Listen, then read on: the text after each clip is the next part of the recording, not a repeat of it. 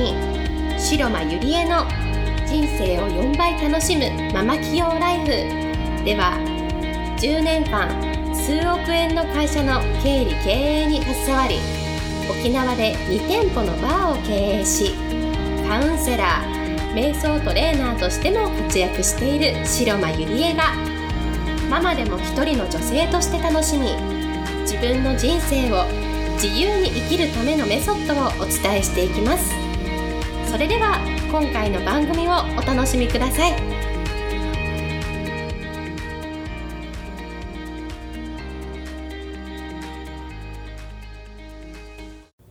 皆さんこんにちは、白間入江です。今日も人生が4倍楽しくなるママ企業ライフ始めていきたいと思います。はい。今日の質問は、えー、いろんなことに日々左右されて落ち込みやすいのですが、感情をコントロールする秘訣があれば、ぜひ教えてくださいという質問です。えー、私たちっていうのは日々、あの、毎日世話しないその日常生活に身を置いていると、いつの間にか心配事とか人間関係に苦しめられたりとか、なんかそういうことでエネルギーチャージを必要とされたり、で、負のね、感情でブロックされちゃうと、もう肉体的にも精神的にもなんか感情もね、アンバランスになって、よりね、そういう不安とか恐れとか嫉妬とか怒りとか、なんかそういう症状が現れると思うんですね。で、人は人生の中で本当に毎日アップダウンがあると思うんですけれども、その日々の出来事に対してどうやったら自分の感情をコントロールできるのかっていうのを今日は3つの秘訣を話していきたいと思います。で、1つ目なんですけれども、まあその感情っていうのは、あの、すべて自分自身、その、これを聞いてる皆さんも、その、あなた自身で選んでいるっていうことなんですよね。感情は選べるんです。で、人間って唯一感情を選べる表現できる生き物だと思うんですけれども、なんか人生の中でいろんな出来事が日々こう起きていても、それをね、どういうふうに意味付けしているのかっていうのは、結局自分自身なんですね。あなた自身なんです。で、その意味付けも自分で勝手にしているんですよね。で、過去の記憶とかから悲しいとか辛いとか、そのネガティブな感情を何度も練習しているせいで、何かね、その、起きた時にまたそこに自分の感情が生きやすくなっているだけなんですね。例えばよく、あの、職場の人間関係とかのね、悩みをすごくいただくんですけれども、例えばですけれども、信じていた人に自分の噂を流されてた。もうそこから抜け出したい。で、それっていうのは勝手に、なんだろう、一つの事実があったとしても、勝手にそういうふうに自分で意味付けしているだけだと思うんですね。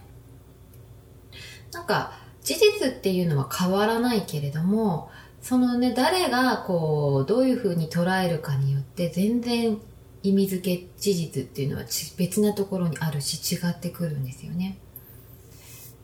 でもそういう感情にとらわれないでできるだけ、そのなんだろう、こう、楽しいとかワクワクする感情に日々自分が満たされていたら、あまりそこに、なんだろう、感情が支配されなくなるんです。で、二つ目は、感情をシェアするってことなんです。例えば、そのいい感情をね、常に持つためには、自分が今どのような感情を抱いているのかっていうのを、常に自分自身をこう、コントロールして、そしてその何かね、あの、人に伝えるっていうことなんです。で、自分の心の中に留めておくよりも、例えば悲しいことがあったら人に伝えることで悲しみが半分になるとか嬉しいことを伝えればそれは2倍になるよってあの聞いたことがあると思うんですけれども本当にその通りだと思うんですね。例えばシェアするなら例えば SNS で記事で記事にして今自分はこういう感情を抱いているんだっていうことを発信してみる。それから友達に登壇してみる。家族にこう相談してみる。で、プロのもうカウンセラーとかにね、あの、相談してもいいと思うんですよ。そうやって自分一人で抱えていたことも、こう誰かにこうシェアすることで、その、自分のね、そのモヤモヤした感情が体の外に出ているので、ものすごくクリアになるんですよね。なので、その、自分の中に留めておかないで感情をシェアするっていうことをやってほしいと思います。はい。そして一番の私のおすすめなんですけれども、三つ目は、瞑想すること、または運動することなんですね。で、運動ってやっぱり嫌いな人もいるし、なんかできない人もいると思うんですけれども、でも瞑想っていうのは基本目を閉じるだけなので、もう年齢関係なしにもう誰もができることなんですね。で、瞑想ってじゃあ何かって言ったら、もう本当にもうこれはね、もう心を整えるには本当にもってこいなんですね。もう心と体とそれから感情のバランスを整えて、そして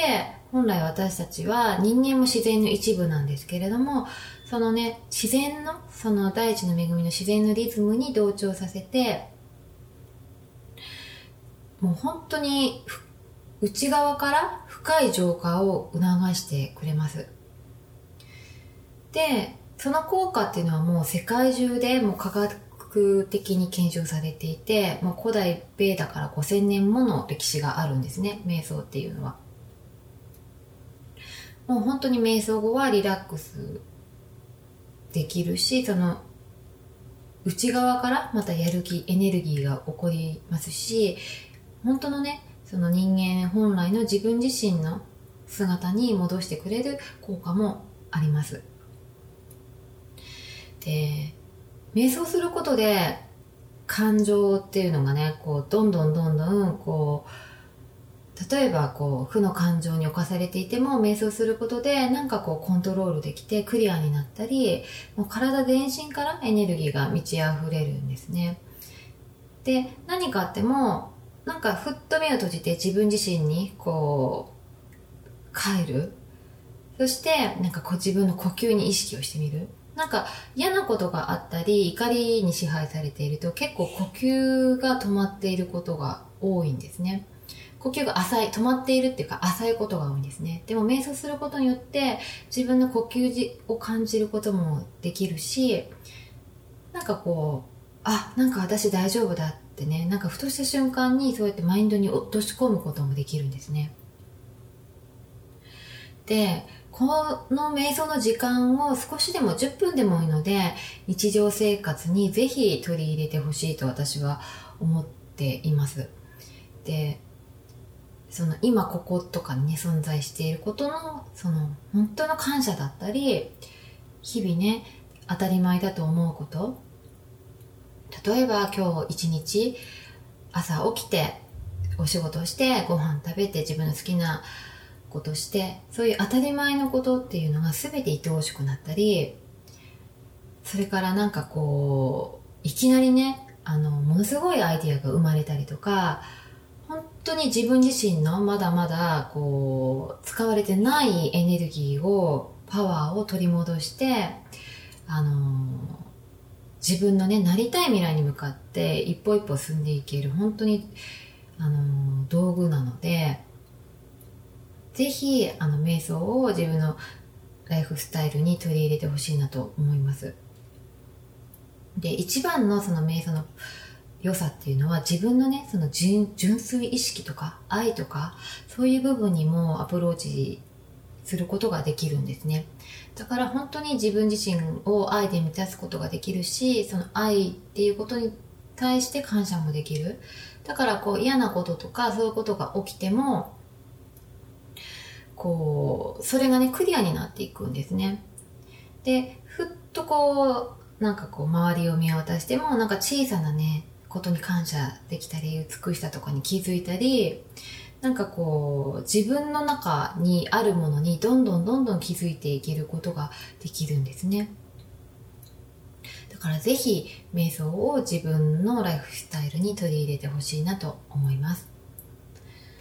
はい。それでは今日はこれで終わりにしたいと思います。ありがとうございました。本日の番組はいかがでしたか？番組では白間ゆりえに聞いてみたいことを募集していますご質問は web 検索で「白間ゆりえ」と検索ブログ内の問い合わせからご質問ください